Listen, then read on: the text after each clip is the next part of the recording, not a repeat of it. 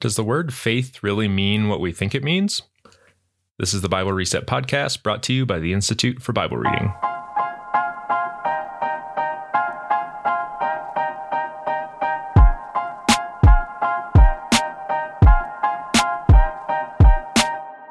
Welcome to the show. I'm Alex Goodwin here Glenn Powell. We're also glad to be joined by Matthew Bates for the final part of our mini series on the gospel to talk through some of the ideas around a proper Christian response to the gospel and what that might look like. Matthew is an associate professor of theology at Quincy University and author of several books, including Salvation by Allegiance Alone, The Gospel Precisely, and Gospel Allegiance. He also co hosts On Script, a Bible and theology podcast.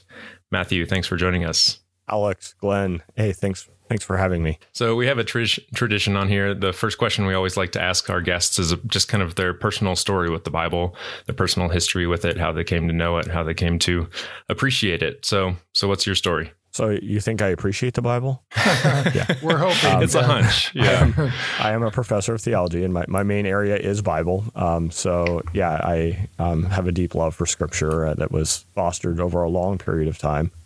Um, my story with scripture actually begins with my mother, and um, she uh, was a pious, um, kind of personal faith. No, we weren't really churchgoers, but she was devout, um, and she wanted me to memorize scripture, and mm. did I did that from a very young age. Um, so some of my first memories, actually, in fact, would involve uh, memorizing scripture.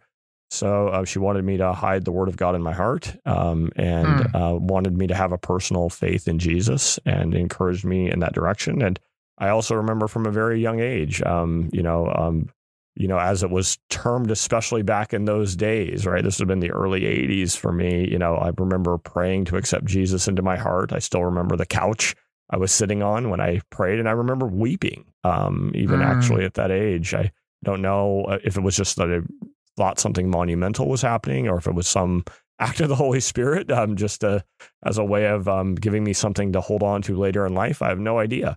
Um, but I remember being very emotional. Um, so uh, that's how I first encountered scripture. And then, um, but as I mentioned, we weren't really churchgoers. So that sort of faded in time. Um, that is until sixth grade, there was a, a tragedy with a family friend who was paralyzed in a mill accident. And um, when he was able to actually come through this um, hospitalization and um, this sort of intense battle with his body, um, he never walked again. Um, but he um, he he discovered Jesus in the hospital, and mm. and that that really impacted our family as his testimony through his testimony. We started going to church. His name was Doyle, Doyle in Sandy, Canada. So um, that got us involved in church, and it was a very fundamentalist, King James only, um, conservative, um, as all get out church. Now I'm conservative and traditionally minded, but um, maybe not in the King James only sort of way.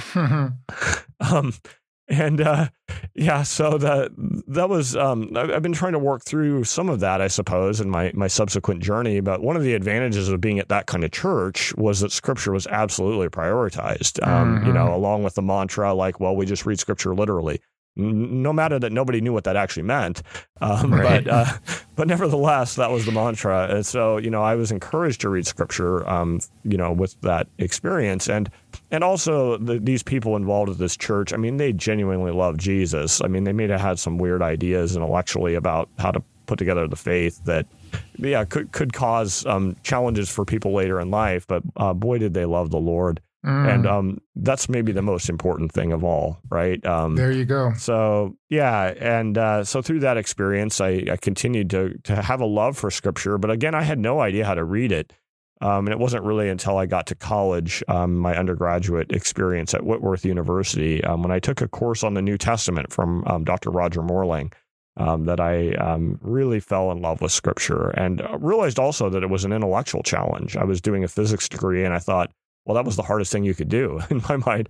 Um, and then I got into my scripture class and I realized I had no idea how to read the Bible, even though I'd been reading it for years. And um, it kind of awakened me to the intellectual challenge of, of um, you know, not just theology, but philosophy as it connects to all that. And, and maybe that all the things that I thought physics could deliver, uh, maybe it wouldn't deliver for me um, in terms of knowing.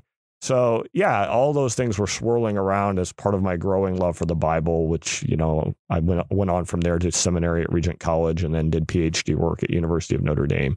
Uh, so uh, all those together, like uh, an, an, ongoing love for Scripture, and obviously still love it today. Teach it. Wow, it's great. And uh, yeah, I just wanted to thank you for your books. We've uh, been reading them in our book club and just appreciate your fresh perspective. So that's what we're looking forward to talking about today. Um, Matthew, we've been embarking on a little series here on the Bible Reset podcast about the nature of the gospel and our response to it.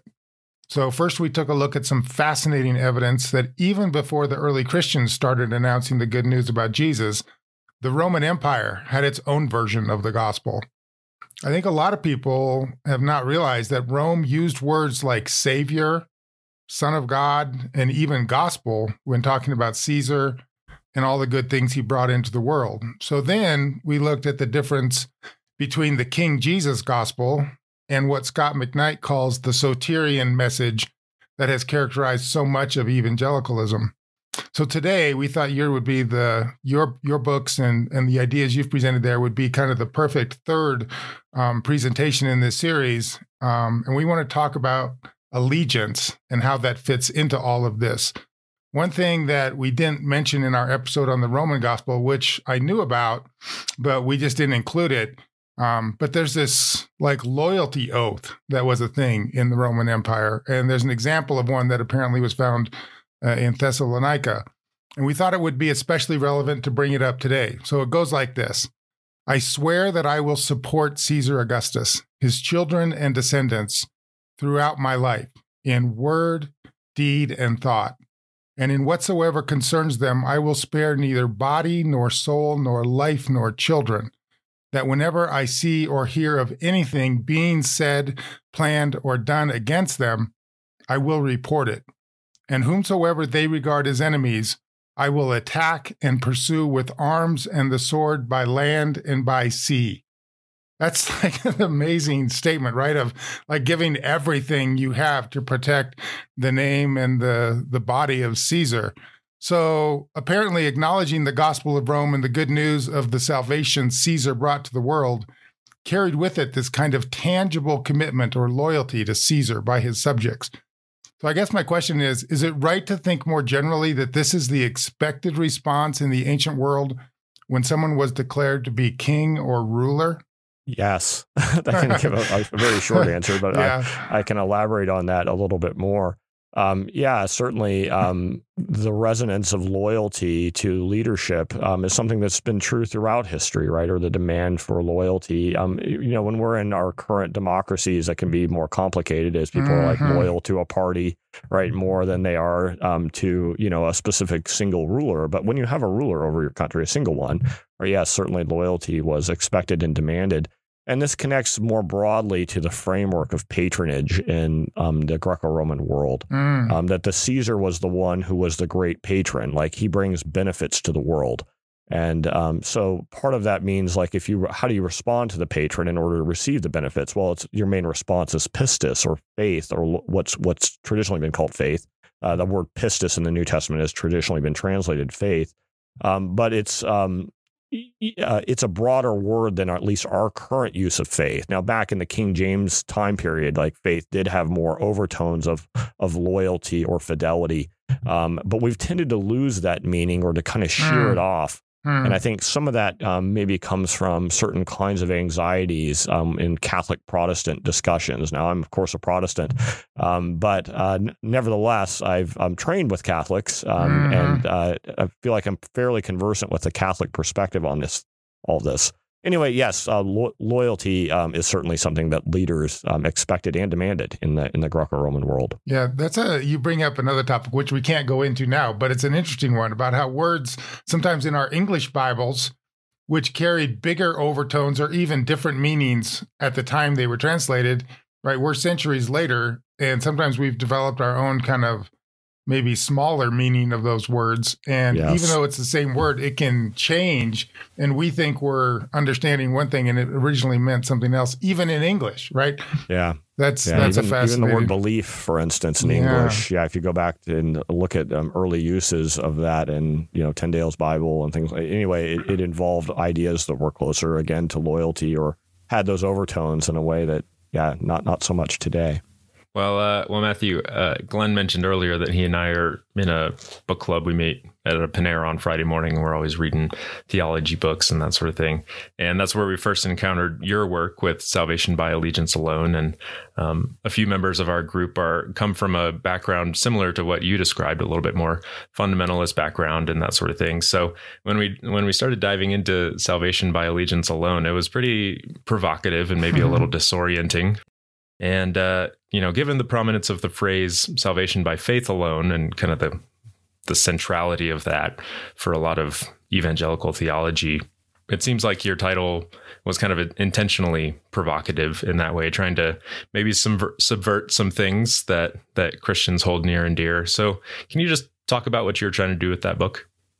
Yeah. So yeah, the title "Salvation by Allegiance Alone" is provocative, right? Yeah. And um, yeah, definitely um, intentionally wanting to riff off of the the the you know faith alone slogan that is very pro- uh, prominent in certain circles. Um, and uh, wanting to say like, do we know what that word even means? Right? Is uh, Mhm. is the you know sort of the underlying message of the book, but really in salvation by allegiance alone i'm i'm most uh, clearly working with two theses that i think um, come together to kind of drive the book the first is that i think we've misunderstood what the gospel is and you've already been chatting with scot mcknight about that i, I would be very much in scot's camp um, and that really the the way that I would frame it might be slightly different than Scot, but with the same outcome, right? That uh, we're Mm. talking about the King Jesus gospel. Um, but I, I really, I, I frame it as um, really a narrative about Jesus that um, that the apostles preached, um, and that it's not about our personal justification by faith. Like um, I would understand like our faith response to be like something that is demanded by the gospel, but is is separate from the gospel. And on the other hand, justification is a benefit of the gospel, um, and neither are strictly gospel itself the gospel is about what Jesus did, not what we get um, in in in terms of individually. Like it's about what Jesus has done for the group, right? We do come to participate in the group individually, but that's really the focus of attention is what Jesus has done for His people and bringing salvation. Mm. So I I would talk about the gospel in terms of you know beginning with the Father sending the Son. He takes on human flesh in the line of David, so the incarnation and specifically the fulfillment of the Davidic promises that Jesus dies for our sins and that for our sins, right, as he dies for our sins on the cross, he's bringing benefits for the group, whoever whoever comes to be part of the king's group, right? And then, um, you know, of course, he's buried and then he's raised on the third day. This is all according to scriptural pattern and then seen by many witnesses. And then he's raised, um, uh, then he's exalted to the right hand of God, right? And this this exaltation of the right hand of God is where I really think the New Testament actually centers the energy. So that's one of, one of the things I'm trying to do in Salvation by Allegiance Alone is help readers appreciate that the New Testament, as it speaks about the gospel, really emphasizes that's the moment where Jesus becomes the Christ in power, where he begins to Mhm. rule. Like up and before that time, he's been chosen as the Christ, uh, been anointed as the Christ, but he doesn't actually have a throne. He doesn't rule in an active way yet, and at least not over the heavens and the earth, right? In the Wow. full sense that he does. Hmm. Yeah, and so trying to trying to help people appreciate that portion of the gospel, and then of course Jesus will return, right? That's all part of the gospel too, and bring judgment. Um, but um, but then finally, then the second piece is is to kind of say, okay, if that's the gospel, let's let's rethink what this word faith means, and what does it mean to respond to a Christ, someone who's enthroned at the right hand of God and sovereign over heaven and earth, especially in the first century. What would it have meant to respond to a Christ? It would have mainly been to respond with pistis, but not in the sense just of believing something or even just trusting something, but Hmm. going beyond that to an embodied trust um, that would be closer to our language of allegiance or fidelity, and then showing that that actually is is something that we find in that in that time period that we find pistis as loyalty all over the place. So that it's a common use of that word. Wow, a lot of things there. One one that thing that struck me as you described that Matthew is kind of the parallel with the story of King David, right? Anointed Mm, but not yeah. yet on his throne. There was Yeah. this in between time when he was like announced, if you will, as the next king, but not yet having a throne. I think yeah. it's fascinating. There's a parallel with with Jesus there. And yeah, that's a great observation. It, yeah, it's it's interesting how you you know I mean you just spent some time saying, well, here's kind of a shorthand version of the story of Jesus, the major elements of his story, and that is the gospel. And it does seem strange to me that we've when when you say to people, well, you know, I made a gospel presentation or I heard a gospel presentation at church today, um, that's not what we think of when people say that I you're going to tell somebody the gospel. You know, we have this other formula thing that we've kind of developed and it has its standard elements, but we've kind of forgotten, right? That like the stories of Jesus were named by the early church the gospels. Right? That's what they would have said the gospel is. It's this story of Jesus that has all these elements that you mentioned. And then also one thing just um, when we were doing our presentation on the King Jesus Gospel, we talked about all those early presentations, messages, um, speeches in the the Book of Acts, and how yeah. they invariably included kind of this shorthand story of the high points of the life of Jesus. So they're yeah. telling his story in a particular way, and then leading to certain conclusions. Um, seems like it'd be a great first step to just get back to thinking of that as the gospel, maybe rather than this formula that we've developed. Yeah, absolutely. Okay. So, um, our podcast is focused on the Bible. You know, we're the Bible Reset, and every episode explores some element of what it means to read and live it well. In your case, a lot of people might immediately have the question wait, the Bible passages I know are very, very clear about the fact that we are saved by grace through faith, not by works.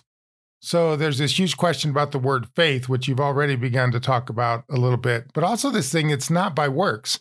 And doesn't loyalty kind of slide over into um, things you have to do? You talked about embodied or enacted kind of loyalty or obedience, allegiance.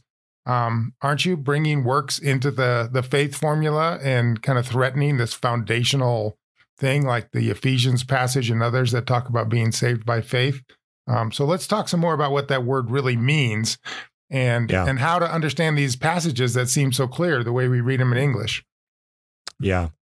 Yeah, so the Ephesians passage is uh, obviously a classic passage about salvation, um, but it's also not the gospel. And mm. there's sometimes been confusion around that point. Paul doesn't say that's the gospel. Interesting. Right. Um, when Paul defines the gospel, right, in, in the beginning of Romans, right, where he talks about the, the, you know, the gospel of God promised in advance that it pertains to Jesus, you know, being enfleshed in the line of David and then being installed as, as Son of God in power right, which would be you know connected to his enthronement ultimately, and that mm-hmm. through that the mm-hmm. Spirit rules. Uh, he says at the beginning of, of, of Romans, right? And then when he defines the gospel, for instance, in First Corinthians, it's about the Christ, you know, his, his death for our sins, his burial, his resurrection, his appearances. So sometimes there's an assumption that this is the gospel, but it isn't. But that doesn't mean it's not important, right? It means right. this is still very important for understanding our salvation. But yeah, the terms used um, are often, I think, not appreciated in a first century context. They're oftentimes um, I think um, like maybe worked through the framework of the Reformation too strongly without mm. like without exploring did the Reformation itself um, get back to the first century accurately. So um, I think there's a lot of scholars who have done good work to help us get farther back, right? Um, scholars who have done work on grace, like John Barclay, um, mm. And those who have done work on salvation, like N.T. Wright, you know, um, have helped us appreciate new dimensions here. So when we talk about this specifically, for by grace you've been saved through faith, um, actually Paul's already defined grace. Um, in um, you know that's his Ephesians two eight. He's already mentioned it in two five. Um, and he, when he does so, he talks about actually how it's connected to the enthronement of Jesus, and that we are participants then in uh, as Jesus has in his death and his resurrection and his enthronement, like we're united with him and seated at the right hand alongside of him. So it refers to specific gospel events. Um, we tend to abstract grace and think like, well, what it means is it means like just I get what I don't deserve, right, um, or something like that. Um, the reality is that's not how Paul generally uses it. He usually has a historic understanding um, that God gave a gift, grace is gift language. God gave a gift to his people when they didn't deserve it 2,000 years ago. Like it's the it, the gift is actually the gift of the king, right? And that we can then be united with the king. That's the gift. It's something that's actually concrete hmm. within history, not just an abstract kind of thing. So when he says for by grace, I would understand that to mean by the gift of the gospel, right? By which you can be enthroned alongside mm. Jesus, mm. right? Um, you have been saved. Now that saved language actually is um, complicated language in the Greek. It's actually what's called a perfect tense in the Greek.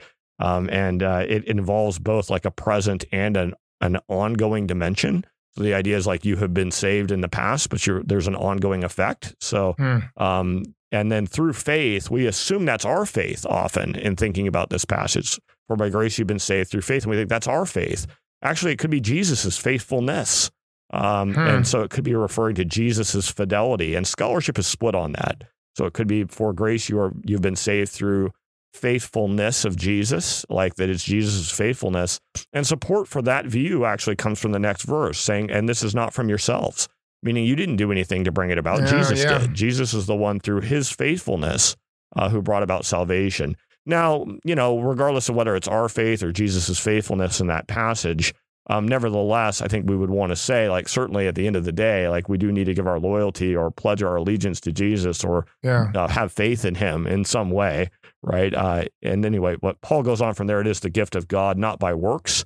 Um, if you explore Ephesians carefully um, and Paul's letters carefully, Paul abbreviates um, works for a larger phrase frequently, works of law, works of Torah.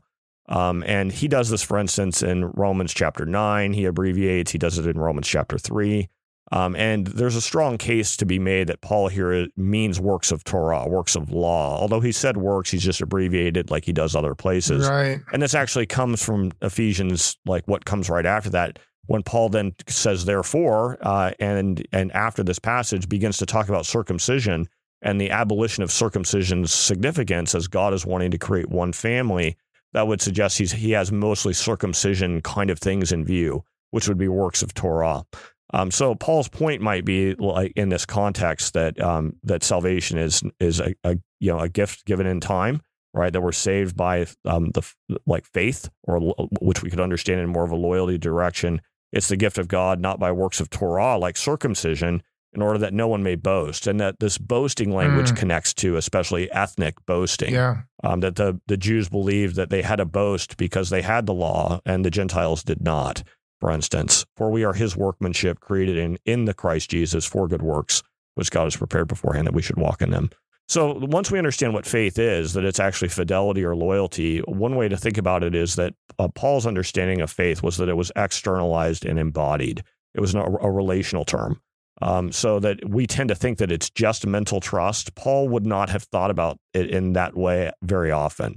Um, it does involve a mental component for Paul, but that's not the emphasis. The emphasis tends to be on embodied yeah. external relational things. Yeah.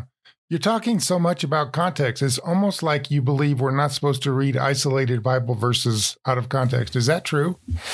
wow. Uh, I, I, guess if you say so, Glenn. I, you know, that's one of our hobby horses here is we just think it, it so often can derail people when they just take a verse from anywhere and read it in isolation. And you're talking so much about the context of the letter here in Ephesians, other writings of Paul. So yeah, just a plug. You know, we often say read whole books and understand yeah. the parts in light of the whole. So, uh, yeah, thanks for that good word.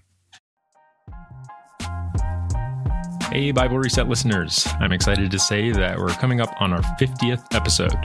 So as a way to mark the occasion, we're planning to make episode 50 an all Q&A episode.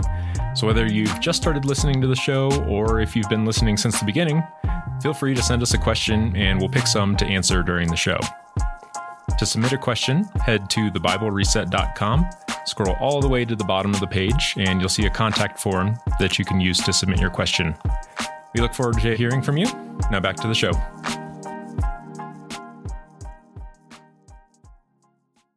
I wouldn't blame some of our listeners if they're kind of sweating or maybe gripping their uh, their armchair a little bit more tightly. This is maybe some disorienting stuff a little bit, just um, challenging some of the things that we've taken for granted for a long time. And so there's this review of your book in Christianity Today, and the author of the review worries that you might be defining faith by what it entails, by things like obedience and by loyalty. And he says that you're kind of collapsing the biblical package of things like faith and works and love and obedience into this kind of singular concept of kingship kingship and that that's a distortion of the gospel. So How would you reply to his critique? Yeah, that was I think the review written by Kelly K- uh, Kapic um, or Mhm. Kapik. I'm not sure you say his last name actually. Um, yeah, um, yeah. One of the things about reviews is you know you're always grateful as a re- as as an author. Yeah. You're grateful for any and every review and Right. every Yeah. reader. Right. I'm always thankful. Mm. Um, and you know, and you you you know expect there to be um, critical and appreciative dialogue both both directions. Mm. Um, interestingly, um, Kapic wrote me after that um, review came out personally and apologized for it. Um, partly Mm. because it came out much more negative. Apparently, Christianity Today cut some of the other things he Oh, said. Oh, Um, really? So, uh, you know, I don't know if Christianity Today was trying to create conversation there or Mm. exactly what what happened.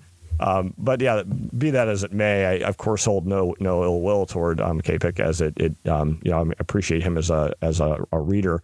But I also don't think that critique has a lot of weight. Um, in Christianity Today, he gave no evidence at all for for such a, a, a view of, of of you know my book. I mean, he just sort of asserts it that I may be doing this, but um, he doesn't actually show any evidence that I did in fact do it. Mm. Not a single, not a single thing. Um, nor did he Hmm. cite any Bible passages which would prove that I did it.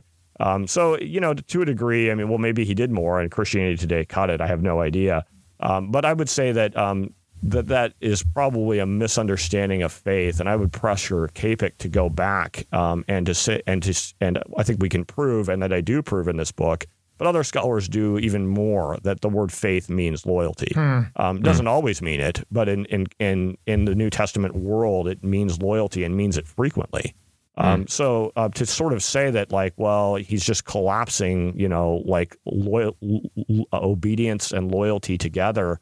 Um, well, and the, really, what I'm trying to do is I'm actually trying to preserve the, I think, the distinction. Um, as Paul, for instance, in Romans 1 5 talks about the obedience of faith, does so again in Romans 16 26. Um, and the obedience of faith would be understood by um, people, especially in Kapic's stream. He's um, he would be in the Reformed kind of Calvinist stream. Um, they're, they've traditionally been understanding that phrase to be like, well, what happen? What must happen first is that you have faith, and then only after you have faith, then you're justified. And once you're justified, then the Holy Spirit can come and help you, and so then you can be obedient. Um, so there's there's kind of a program that's been packaged into that phrase of the obedience of faith. The reality is, Paul just says the obedience of faith, um, and so th- it's actually a, it's actually lexically an improbable translation to say that it's the obedience that comes from faith. You'll find a couple translations doing that, like maybe the old NIV might have done it that way. Yeah. Um, but it's actually lexically improbable because it's a rare category of what's called the genitive um, in uh, in Greek. So a much more probable um, understanding of that passage would be something adjectival, um, something like um, the the whenever we're talking about the obedience of faith, it's faithful obedience or loyal obedience is what Paul says the purpose of the gospel is. So when Paul gives us the purpose of the gospel in Romans 1 5 and in Romans sixteen twenty six, he actually says that it's it's something like loyal obedience. And I, I wouldn't see myself as collapsing somehow that into faith. Hmm. Um, I would see that as all part of um, what Paul's trying to express. What like what characteristic does obedience end up taking? Well, one that's postured by a loyalty or by fidelity. So I'd want to pressure Kapic to do a little more Yeah. um, homework on um, yeah on on the word pistis, uh, especially Teresa Morgan, her her 500 page monograph um, written by uh, published by Oxford University Press. She's a, a professor of classics at Oxford. Um, she would very much support my view um, that it that it can mean loyalty. Yeah. Wow. Hey, that's uh I noticed you said Romans 1 and Romans 16. So those are bookends, right? The beginning and the end. Yeah. So that's fascinating that Paul begins and ends his letter to the Romans, which is where you could say most people would say that's where they get the idea that the gospel is justification by faith, right? That actually the the the words that surround the whole letter are the obedience of faith. Yeah. That's And Paul never says the gospel is justification by faith, not once in any of his letters, anywhere. yeah. um, what what he, he speaks a lot about justification by faith in Galatians, right? And there's a lot of concern about false gospel in Galatians, and so what happens is people make the link.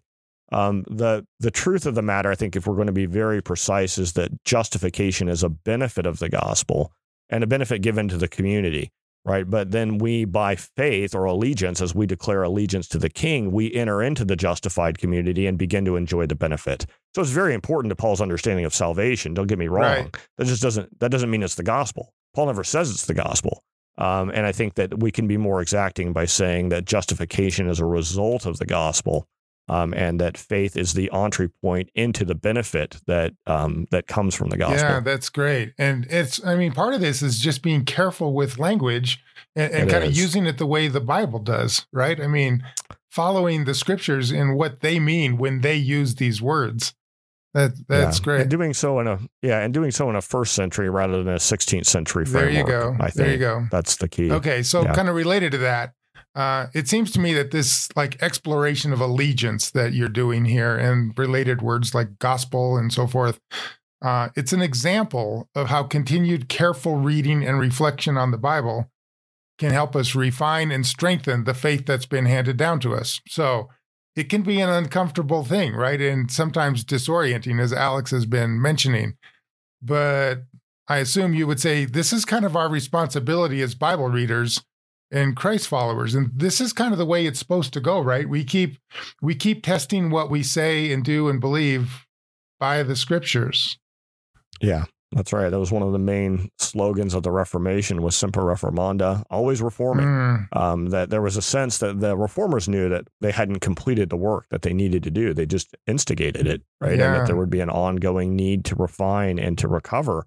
And that's why it's so critical that we don't just get locked in, you know, to the 16th century, but we go back to the first century because that's what they were trying right. to do, right? We're we're uh, following the spirit of the Reformation, right? Whenever we continue to refine the results of the Reformation, um, which doesn't mean the reformers were entirely wrong or that anything that went before that was entirely wrong. We just keep we keep testing, yeah. right? We keep we keep being good scripture readers.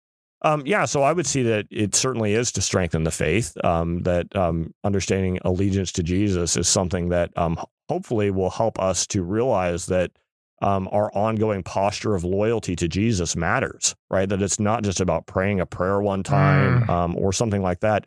Now, when you do initially give your loyalty to Jesus, when you when you when you fully entrust yourself to him, meaning you're giving your life over to him fully in service to him, right? Well, then that is the moment where you enter salvation. You can say, "I'm saved," yeah. right? Um, that's appropriate to say because you've entered into that community that is the community of the saved, right? Um, but that doesn't mean that work is completed, right? As we we must persist yes. uh, in making that confession that Jesus is the King. We have to persevere in it. Yeah, that's good. And as you've been talking, I've had a lot of kind of just for some reason marriage sort of imagery coming to mind. Mm-hmm. Like it seems like a very similar relationship where you don't just kind of say your vows and then it's like a one-time mm. thing, right? It's an ongoing relationship of loyalty and allegiance and faithfulness. Like you don't just kind of mentally assent to the fact that you got married once um, without kind of just this ongoing relationship with your spouse. Is that kind yeah, of that's helpful. Yeah, analogy. that's helpful. And I'll, I'll plug um, some other work that's been done on faith by Nijay Gupta, um, as he wrote a book called Paul and the Language of Faith. I think that's the name of it with Eerdmans. Um, okay. It's anyways, it has Paul and faith in the title. Mm. but anyway, he really does front the covenantal framework mm. for, um, for how at least some of this pistis language was understood in the time period of the New Testament. It was very much informed by the covenant, and so it means covenantal loyalty, right? And, mm. it comes close to the meaning of in, in Hebrew the term chesed, right, which is mm. covenant love, right? That the term pistis, um, with the Greek term and the, the Hebrew term emunah, um, they they're closely related to chesed in some places and do, do resonate with, um, yeah, the idea that you're responding to a covenant with with fidelity or with loyalty. Mm. Yeah, that's good. So it's similar to a marriage covenant, right? And of course, the New Testament encourages mm-hmm. that imagery for us to think right. about Jesus as the the groom and us as the bride. Yep. Yep. Exactly. Cool. So we always like to try to bring this all back around as far as uh, you know, kind of practical implications for the church. So when we shift the way that we define faith slash pistis, what do you think the implications are within the church, and what kind of practical differences can it make uh, in our Christian life together? Yeah, the number one there um, is that discipleship is fronted in a whole mm, fresh mm, way, right? Yeah. That we we have tended to think falsely that first we need to get people saved, right? Um, in the sense of like making a salvation decision that they're trusting the the atonement, right? They're trusting that Jesus' death for their sins is really effective, and then once they've trusted that, then they're like saved, and then we like try to plug them into a discipleship program so they can grow. Mm-hmm. Um, I think that salvation, once we realize that um, faith means something more like loyalty or allegiance, of course, you do make that initial allegiance declaration. Right. And that's, I mm-hmm. think, actually what early Christian baptism meant mm. um, was that you were calling upon the name of the Lord. Right. Um, this calling upon the name of the Lord as part of your baptism was um, an oath of allegiance to him. Um, Alan Streett, actually, in a very interesting book called Caesar and the Sacrament, demonstrates this. Um, and he shows connections between loyalty oaths um, and between early Christian baptism. It's a fascinating book. Mm. Anyway, I think this is what you were doing: is you were declaring your loyalty to Jesus when you got baptized. Um, and so, um, yeah, that the ongoing outworking of that posture of, of, of loyalty or allegiance, right, was what the, the fabric, the very fabric of the Christian life. So to come to Jesus, right, and to acknowledge him as your king means like you're wanting to be instructed by him. You're you're coming mm. to see what his life is like. You're wanting to live in light of his kingship. In the Sermon on the Mount, he's giving directions for what it means to be a citizen mm. of his kingdom, right? And you are you're trying to embrace that program. You're trying like you're saying, okay, if God is in the business of bringing about this new reign and Jesus is the king who's who's instituting it, uh, what's it going to be like to be in step with the king right so christian salvation comes to be about discipleship surprise yeah. right yeah, as, yeah. Um, crazy as uh, as uh, it does involve an initial commitment to jesus' kingship um, but it's not just about believing that jesus' death is effective that's too limited a view of the gospel and not faithful to the new testament that's not what the new testament teaches about either the gospel or about what it means to respond to the gospel so mm. it, it removes that short circuit and helps us to see why Jesus' words about discipleship and why Jesus says following him is necessary, right, for salvation. It helps us to make sense of all that and to begin to see, like, okay, I, I see how all these things hang together discipleship, justification, faith, like they all begin to kind of fit together in one cohesive package once we realize it's about Jesus' kingship. So I, I hmm. see it, um, its its main gift to the church or main application for the church would be um, fronting discipleship in a whole fresh way. Yeah, yeah, it all feels much more integrated in this model. So I think that that would be a gift to the church if we could kind of take up the mantle and, and get serious about that. Cool. Well, uh, well, thanks so much for joining us, Matthew. Like you've said, uh, it's so important to be gospel centered and sometimes we can get off track a little bit with with maybe what that means and so it's so important to just keep reforming those ideas keep leaning on scholars like you and the others that you've mentioned to to dig into the biblical texts and and make sure that we have good definitions of these things like like gospel and and faith so that we can have this coherent gospel centered uh, sort of faith allegiance centered christian life so we appreciate you joining us thanks alex thanks yeah, Glenn. great to have you Awesome. Well, we encourage our listeners to go check out some of Matthew's books on the topic and uh, and read more deeply on the concepts of gospel and faith and allegiance and salvation. So, I'll put some links to those books in the show notes and you can go check them out. As always, the Bible Reset podcast is brought to you by Changemakers, our community of donors who give monthly gifts of any amount to help us create resources that change the way people read the Bible. If you appreciate this podcast and you'd like to support our work, you can learn more at instituteforbiblereading.org slash changemakers. That's going to do it for this episode. Thanks so much for listening, and we'll see you on the next one.